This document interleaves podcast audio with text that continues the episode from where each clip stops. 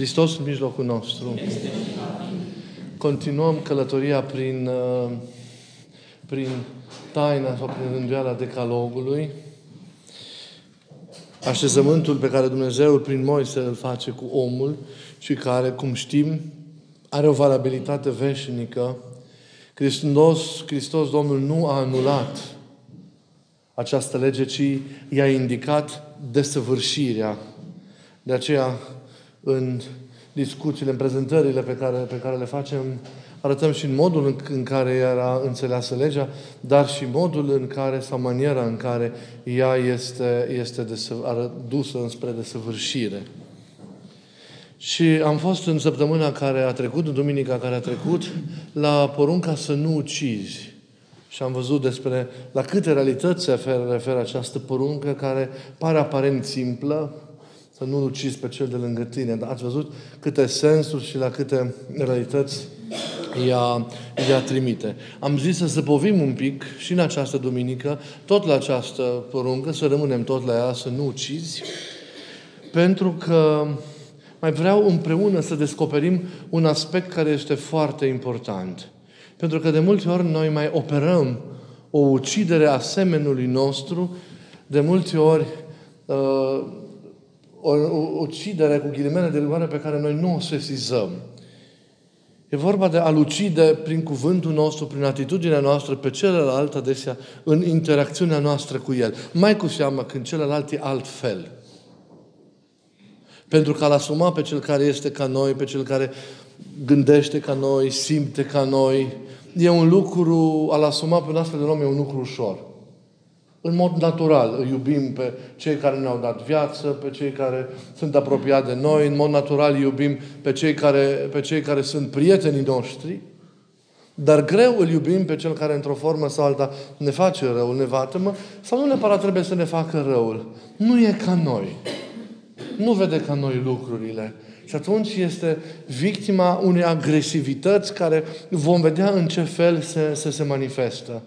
Iar acest fel de a fi al nostru, această tendință de dominare a celuilalt, de supunere, chiar dacă chiar uh, de, de, de, de anulare cu totul a celuilalt prin conduita noastră, este tot un fel de a ucide, la care în mod indirect trimite acea, să nu ucizi, la care trimite porunca, porunca aceasta. Bineînțeles, o înțelegem în sensul acestei deplinătăți pe care Hristos a, a dat acestui cuvânt. A ucide, deci, pe celălalt în interacțiunea noastră cu El. Suntem tributari de multe ori până omul cel nou din, nou, din noi se împuternicește. Suntem tributari felului vechi de a fi. Omului vechi, care este un om centrat, este un om concentrat, focusat pe, pe, pe mândria lui, pe egoismul lui. Și atunci am văzut acestui fapt într-un mod natural, să zicem așa, e vorba de însă de naturalețea asta căzută a omului, pentru că natural, pentru, pentru noi ca oameni, ar trebui să fie felul de viețuire dumnezească. Dar, într-un astfel de fel tributar, într-un mod de a fi egoist, noi ajungem să sacrificăm tot ceea ce nu se supune felului nostru de a gândi, de a înțelege, de a vedea lucrurile în cele din urmă, de a fi ca oameni. Nu știm să ne raportăm cu adevărat la celălalt. Nu la celălalt oricum, ci nu uitați, la celălalt care e altfel din toate punctele de vedere. Inclusiv la cel al credinței. Noi nu știm să ne raportăm la el. Sunt atâtea forme de a fi care dau unicitate omului. Suntem diferiți. Dar de nefericire absolutizăm un mod propriu de a fi, de a înțelege, de a gândi și în virtutea acestui fapt dărâmăm pe cel care, încercăm pe cel, să ne impunem și să-l desfințăm pe cel care este, este altfel. Rare ori știm să asumăm cu adevărat alteritatea. Și să știți că aceste lucruri sunt foarte importante. Pentru că de cele mai multe ori ne afectează relațiile. În familiile noastre, la locul nostru de muncă, în mediile în care, în care trăim, între oamenii în care noi, noi ne mișcăm și, și trudim. Nu știm să asumăm, deci, alteritatea, întâlnirea și dialogul cu cel care este diferit și vede diferit lucrurile decât noi. Că, ea, că e acea persoană, soțul sau soția, copilul, colegul de muncă, prietenul, vecinul, omul cu care interacționăm în atâtea situații de viață în fiecare zi. Spiritul de, comune, de comuniune aici este din nefericire aproape inexistent.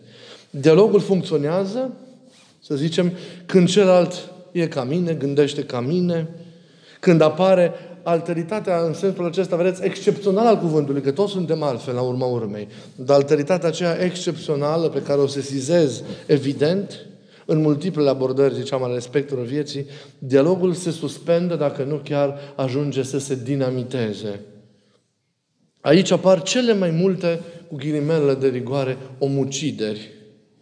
Când Domnul ne cere să iubim, să asumăm în această jertfenicire, ne cere a iubirii chiar și pe vrăjmașul nostru. Ne cere astfel să avem tocmai această putință de a depăși prin înfrângerea egoismului propriu și prin smerenie distanța dintre mine și celălalt, distanța dintre mine și cel care nu este ca mine.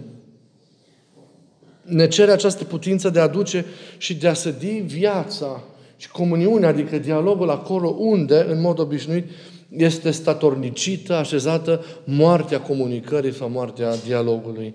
Aduce viața aici, arată caracterul acesta extraordinar și, și tulburător al mesajului Evangheliei, al mesajului, al mesajului creștin. Pentru fiecare dintre noi, cred, ca și creștini, întâlnirea cu celălalt trebuie să devină realitatea esențială a vieții. Creștinii sunt, să știți, prin excelență oameni ai întâlnirii. Creștinii, ca și Domnul, cultivă întâlnirea cu celălalt, dar întâlnirea adevărată, întâlnirea responsabilă. Închiși noi înșine, în autoreferențialitatea noastră, riscăm neputincioși în asuma pe celălalt de plin, neimplicându-ne într-un dialog al trăirii, al vieții la oaltă, cu respectarea conștiinței fiecăruia, riscăm să ne ratăm ca și persoane, să știți. Doar dialogul adevărat poate dezarma cumva fanatismul Atât pe al nostru, cât și pe al celorlalți. Iar fanatismul de fiecare dată ucide. Într-o formă sau alta. Este o boală a credinței. Am spus-o și o voi repeta până închid ochii. E una din bolile cele mai teribile ale credinței. De aceea el nu este compatibil cu Evanghelia. Paradoxul e că e prezent în rândurile celor care cred, făcând atât de mult rău, anulând comunicarea adevărată și sădind ura și dezbinarea, semănând practic, cu alte cuvinte, moartea. Aș vrea uh, să vă citesc o pildă culeasă dintr-un, uh, mai, mai bine zis o anecdotă culeasă dintr-un autor creștin, de, de un autor creștin occidental din, din undeva din Orient. De ce mâncați oameni? L-a întrebat cineva pe un canibal. Evident, e o întrebare strașnică dacă vorbești cu un canibal. el, el ți-ar răspunde că, de fapt, cei care îi cunosc pe, pe canibali știu că ei nu mănâncă oameni. Riscă să fie uciși pe loc dacă atentează la viața unui om. Dar, dar se poate replica, Tocmai v-am văzut pe unul punându-l în cazan. Nu era un om. Ar răspunde el scuturând din cap. Ce este un om? Ați întreba în continuare cu neliniște, conștient de importanța extremă a răspunsului la această, la această întrebare. Răspunsul e un membru al tribului. Atât. Din păcate, asta este adesea realitatea ne judecăm și ne mâncăm unii pe alții, îl mănânc pe cel de lângă mine pentru că nu e ca mine. Nu am ieșit din concepția, din nefericire, să zicem așa, cu toate ghilimele de rigoare, canibală despre lume. Omul e cel care e ca mine, care gândește, care simte ca mine, care crede ca mine. Pe celălalt îl pot pune în cazan pentru că nu e om. Nu-l văd la fel. În asumarea celuilalt, Eu cred din toată inima că primul pas cu adevărat nu înseamnă atât ca să statornicești o legătură cu El, consolidarea bazelor comune care ne leagă pe toți în diversele noastre relații, cât descoperirea diferenței care e între noi și asumarea ei. Să pornim în relația dintre noi tocmai de la această diferență care e între mine și tine. De ce ești tu altfel decât mine? De ce sunt eu altfel decât tine? Dacă cel de lângă mine e un altul, este pentru că suntem diferiți. Nu va exista niciodată întâlnire, coexistență, dialog, prietenie, iubire adevărată decât pe baza unei diferențe recunoscute, unor diferențe acceptate. De ce mor relațiile? De ce nu ajung la deplinătate? De ce nu ajung să se maturizeze cu adevărat și să fie splendide de orice natură ar fi aceste relații? Pentru că celălalt, mereu zic, nu vrea să fie ca mine, să se lase modelat cu ghilimelele de rigoare după chipul și asemănarea mea, cum eu îi cer. Și care dintre noi nu are tendința de a se impune în relația cu celălalt, socotindu-se el pe sine etalonul? Vedeți, greșim din start. Plecăm în relația noastră cu o greșeală fatală din start care ne va costa mai târziu. Singura posibilitate de a-L iubi pe celălalt este să-L iubesc în diferența Lui. Cu diferența Lui. Așa cum e El. Altfel, ați văzut, ne mâncăm unii pe alții. Nu vorbim aici de coabitarea cu păcatul, ci cu celălalt, oricare ar fi el, pentru a pune relația pe un drum al firescului. Pentru că doar așa relația se poate vindeca, doar așa putem ajuta, doar așa putem mântui. Și acolo unde este acea diferență este ceva ce tu simți și în acord cu, cu principiile, ceva profund în neregulă, asumi. Nu jude și sancționezi și răstignești a priori. Asumi ca să poți apoi cu iubire să vindeci, să îndrepți lucrurile, să le așezi cumva într-o normalitate. Și când zic normalitate, mă gândesc nu la modul meu de a vedea lucrurile sau al tău și al lui Dumnezeu. El rămâne mereu etalonul și mereu reperul la care noi ne raportăm pentru a vedea cât de firească și de normală este, este viața noastră. Și în mântuire Hristos a procedat la fel.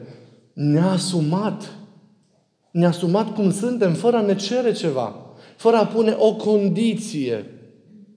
Dar v-ați simțit vreodată condiționați de Isus? Nu. Vorbim mereu că mântuirea este gratuită, că harul e gratuit.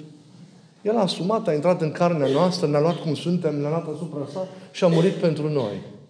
Și ne-a dat această mântuire, ne-a dat împărăția în mod gratuit, liber la toți.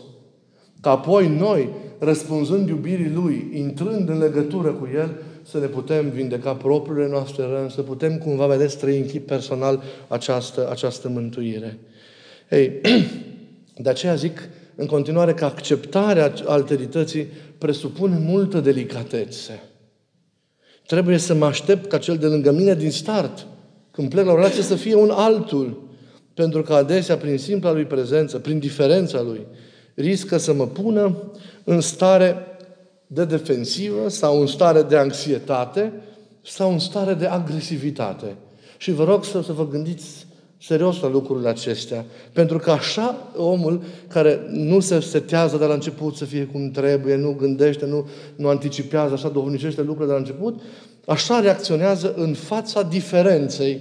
Diferența care de cele mai multe ori mă depășește.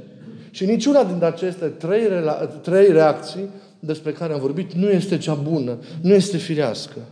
Ori mă pune, întâlnirea cu celălalt care e diferit, mă pune în defensivă, mă retrag pentru că oricum nu pot să fac față, nu pot să răspund, nu pot să, să mă implic, să-l ajut din vari motive și mă retrag.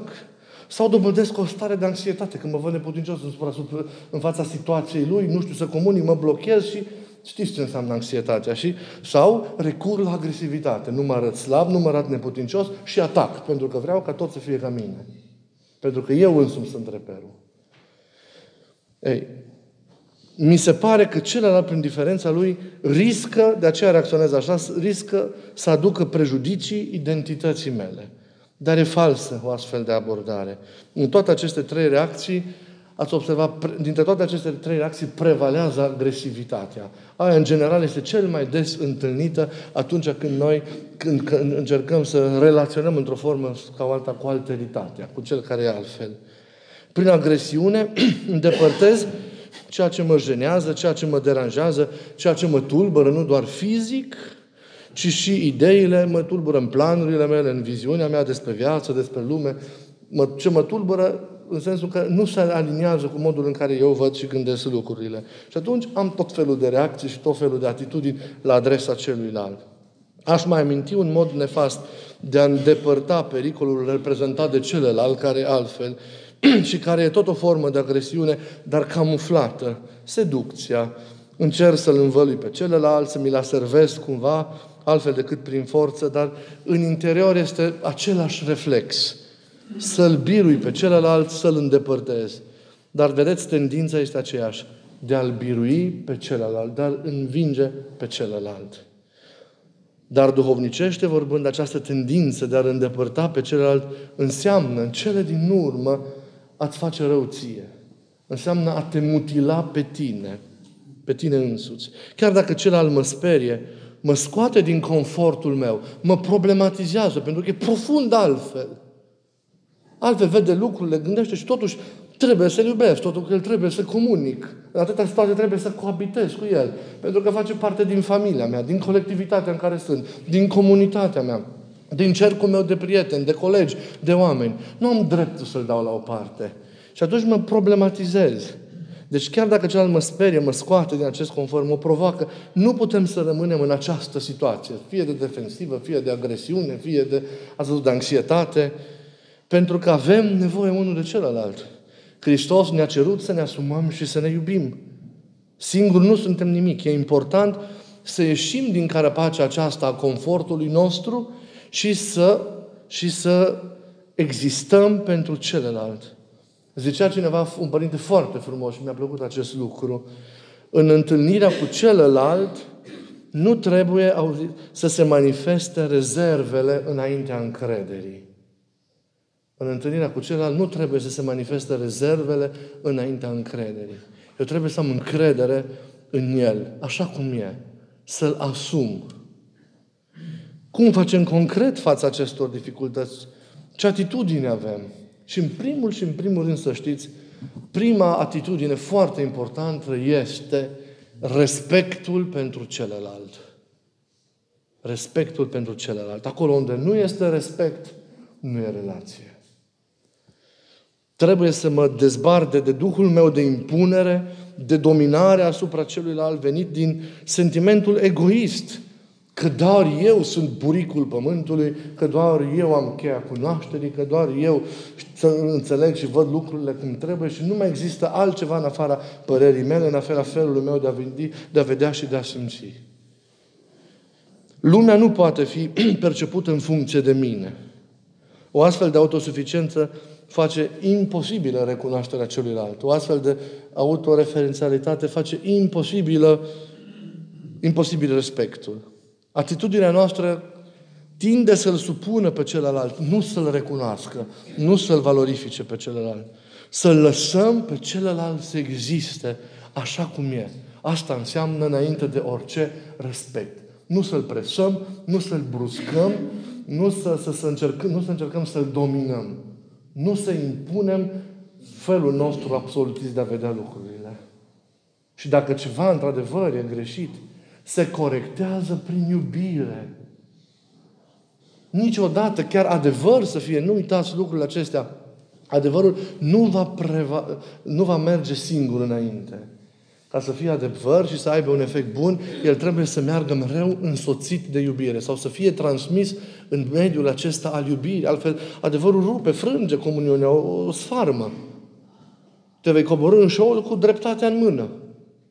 Dar te vei coborâ pentru că nu ai avut iubire. Dacă ai iubire, în cel urmă, adevărul va lucra în inima celuilalt. Dar totul începe, cum ziceam, cu acest respect pe care tu trebuie să-l arăți celuilalt. Și apoi este ceva ce iară ne lipsește. Mai cu seamă în interacțiunea general, dar interacțiunea cu celălalt care e altfel.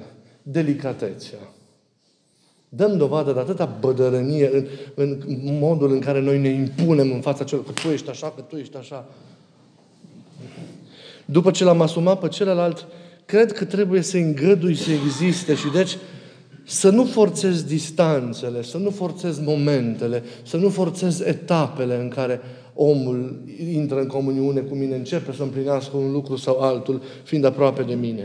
Și acest lucru înseamnă respectarea relației. Uneori ne grăbim, tragem de o floare în disperare ca să crească mai repede. Și ce rezolvăm? E nevoie de enorm de mult timp, în general. Trebuie timp, adesea, și ca rănile, dacă sunt, să se cicatrizeze. Datorită intransigenței noastre, oamenii își pun adesea măști. Se ascund pe ei. Nu se arată cum sunt.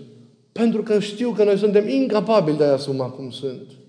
Și intervine falsitatea și intervine, tot din cauza modului nostru de a gândi și de a vedea lucrurile, ipocrizia în relațiile dintre noi. Și asta conduce ca un cancer care afectează, afectează însăși ființa, ființa relației. Prin această delicatețe, prin încrederea noastră, oamenii încet, încet vor trebui să renunțe la mască și să redevină ei înșiși. Delicatețea și încrederea oferă sprijinul pentru a exista, pentru a le păda măștele, pentru a arunca cârjele în cele din urmă. Delicatețea este legată de respect. Mereu să le vedeți împreună. Lipsa de respect, să știți, și știți prea bine din tot felul de, de întâlniri și de relații, ucide adesea. A respecta pe cineva nu înseamnă a-l lăsa în pace pur și simplu. Dacă mă respect, lasă-mă în pace. Nu asta înseamnă respectul. A respecta pe cineva înseamnă a-i arăta încredere celuilalt. Nu uitați, să nu mai manifestăm rezervele noastre înaintea încrederii. Încrederea primită duce la acceptarea de sine, la acceptarea de sine a, a celuilalt. La faptul de a se ști înțeles, la faptul de a se ști prețuit, la faptul de a se ști, a se ști iubit. Contează mult cum îi vedem pe oameni, cum îi privim pe oameni.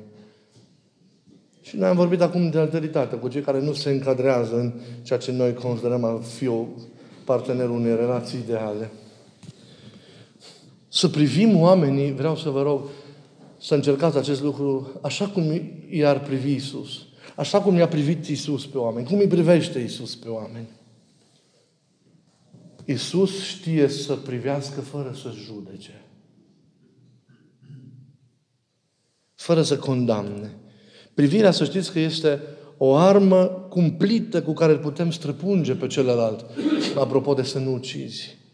Îl putem înfunda în pământ sau cu privirea ne putem uita la el pentru a vedea în sufletul lui, pentru a-l recunoaște așa cum este, pentru a-l lua pe el așa cum este, pentru a-l iubi așa cum este.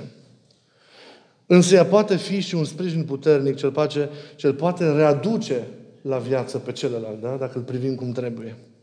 Pentru că îi comunică energia aceasta a prieteniei, energia asta, energia aceasta a, a încrederii.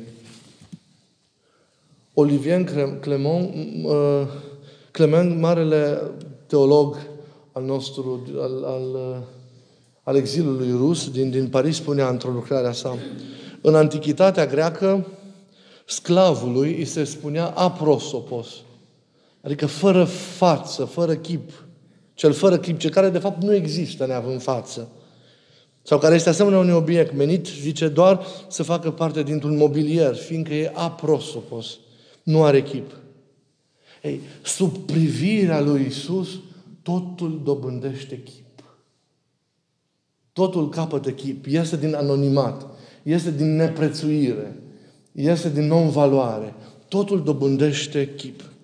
Sub privirea lui Isus, chipurile reîncep să existe. Ale oamenilor, așa cum sunt. În alteritatea lor, în diversitatea lor, în frumusețea lor, în splendoarea lor, dincolo de rănile lor. Chipurile încep să existe din nou sub privirea lui Isus. Gândiți-vă la Zaheu. Ar fi rămas la fel un râd de oameni și urmă un necunoscut dacă n-ar fi trecut pe acolo un Isus care s-ar fi uitat în sus, în pomul în care s-a suit Zaheu ca să-l vadă, fiindcă știa că Iisus mai era înconjurat de nume și nu l-ar fi privit în ochi și a zis și ar fi zis, dă-te jos că azi rămân la tine în casă. E privirea aceea lui Iisus, plină de încredere, pentru că el era un mizerabil. Era un om care taxa oamenii, care era pus în, în slujba stăpânirii romane și chinuia pe oameni pentru a lua de pe ei dările și a le trimite mai departe conducerii Imperiului. Era omul stăpânirii. Un corupt. Ar fi rămas un corupt dacă privindu-l în ochi Hristos nu ar fi văzut ceea ce e dincolo de păcatul lui, dincolo de modul lui greșit de a fi și de a înțelege.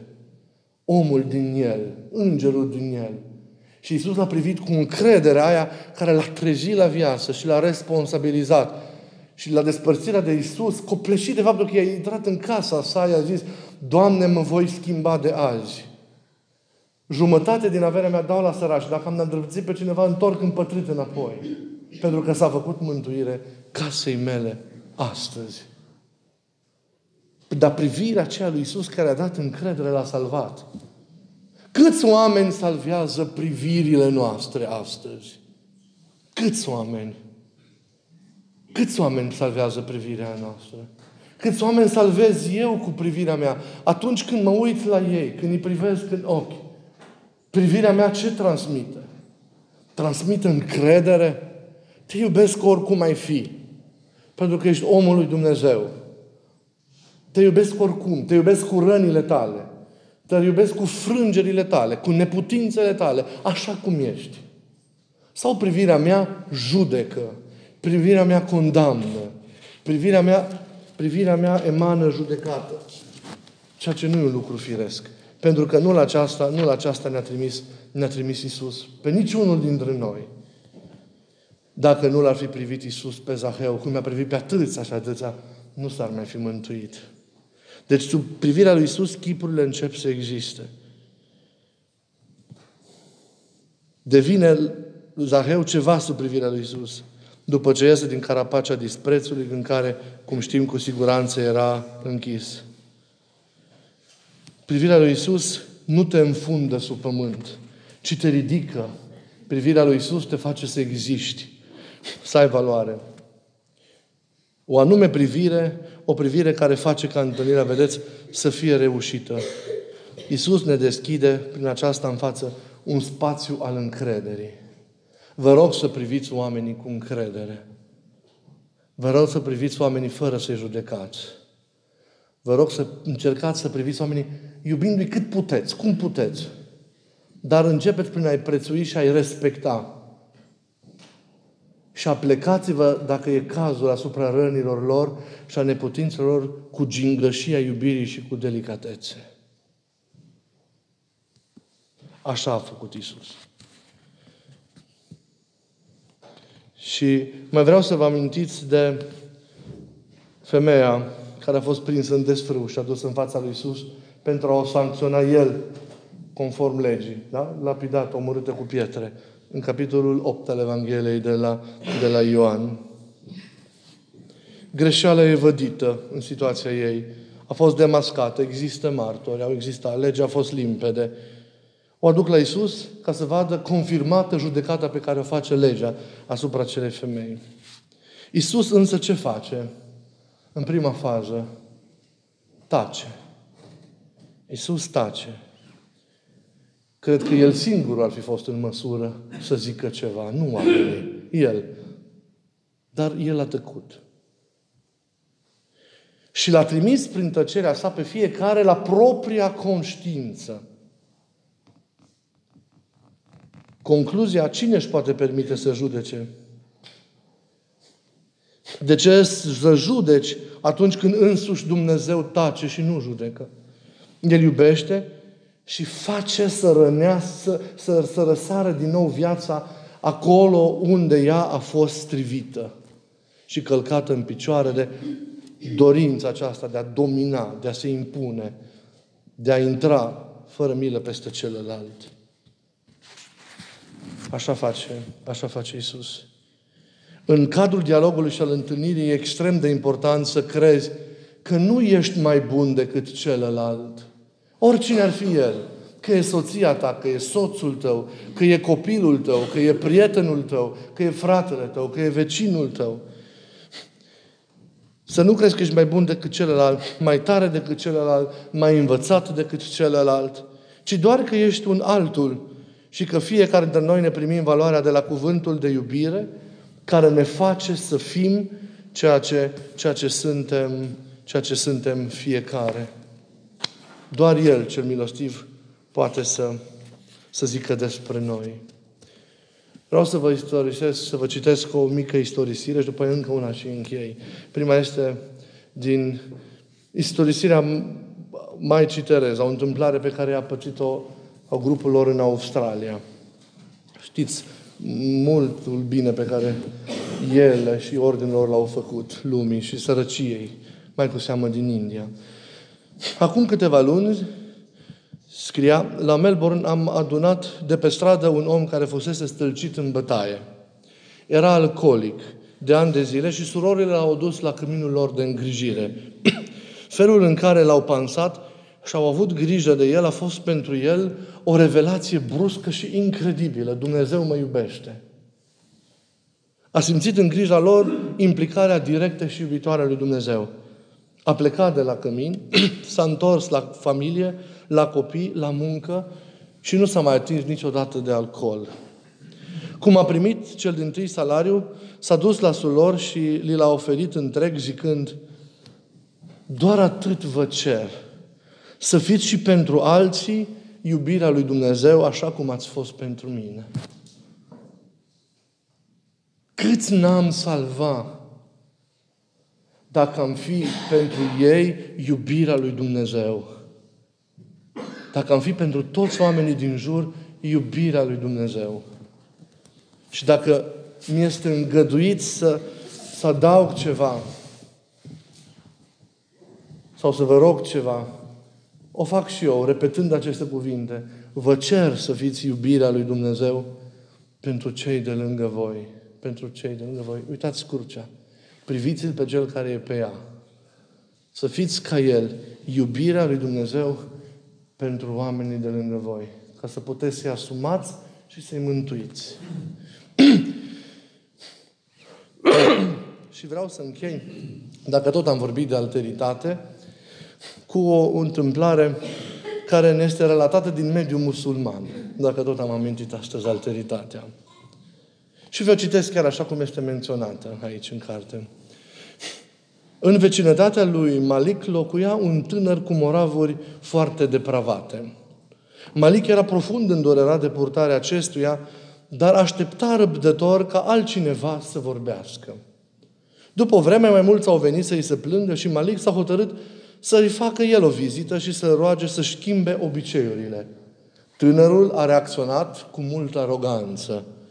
Sunt favoritul sultanului, i-a zis el lui Malik. Și nimeni nu are dreptul să se ocupe de ce fac eu și nici să mă împiedice să mă port cum îmi place. Voi vorbi cu sultanul, a amenințat Malik.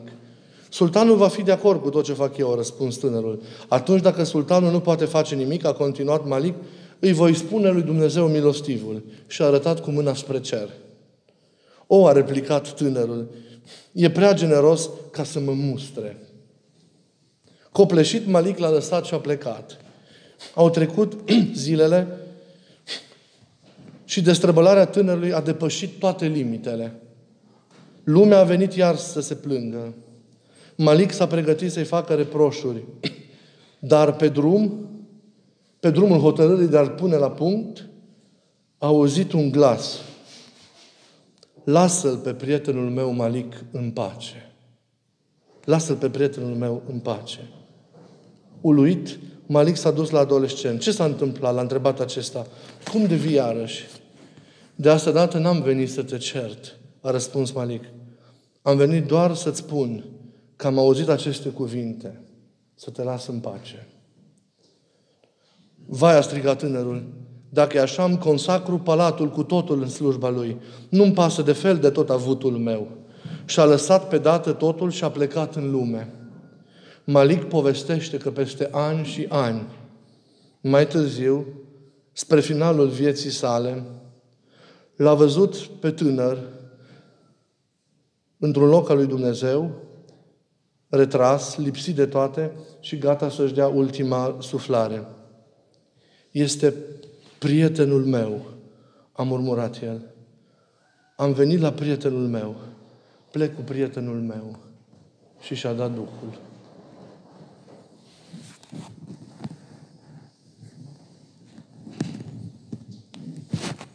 Doar iubind putem vindeca și putem corecta și putem schimba. A asuma pe celălalt nu înseamnă a înconvința greșeala celuilalt. Nu înseamnă a fi de acord, a da un gir nefirescului. A-l asuma pe celălalt înseamnă a da o șansă celuilalt. Înseamnă a iubi la urmă urme necondiționat. Că trebuie să iubim pe oameni necondiționat. Nici măcar de schimbarea lui nu, nu condiționăm, da? Nici, nu condiționăm nimic, nici cu propria lor schimbare. Îi luăm cum sunt. Dar doar iubind putem vindeca. Nimic nu e altceva. Să avem încredere, să avem respect pentru celălalt, să asumăm cum sunt, să avem delicatețe, să avem răbdare, ca să putem trăi relații adevărate, pentru că altfel ucidem ucidem legăturile dintre noi. Noi ar trebui să petrecem în comuniuni iubitoare. Așa a îngăduit Dumnezeu rostul nostru în această lume. Așa l-a vrut. Dar câte relații avem cu oamenii de lângă noi, cu oamenii din comunitatea noastră, cu vecinătatea noastră, cu oamenii de pe stradă? Nu există relații. Să avem grijă, să construim relații adevărate. Pentru că tot ce nu e asumarea aceasta ucide să ne gândim la, la lucrul acesta.